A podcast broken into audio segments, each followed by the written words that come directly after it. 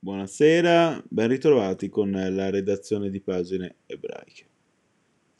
Era il 2004 quando dalle acque di Atene arrivava la notizia della prima medaglia d'oro mai conquistata da Israele ai Giochi Olimpici, merito di Gal Friedman, primo nella classe Mistral del windsurf, in una delle edizioni più rappresentative della storia moderna dei Giochi, lì dove questa grande manifestazione è nata e dove si è rigenerata alla fine dell'Ottocento. Un trionfo arrivato a coronamento di una carriera straordinaria che poteva già illustrarsi di un'altra medaglia, non di oro, ma comunque di bronzo, conquistata otto anni prima ad Atlanta. Gal in ebraico significa onda nel nome, quindi un destino, l'atleta celebrato in patria come un eroe nazionale, avrebbe poi dedicato il trionfo alla memoria delle vittime israeliane della strage di Settembre Nero a Monaco 1972. Sogna di emularne le gesta.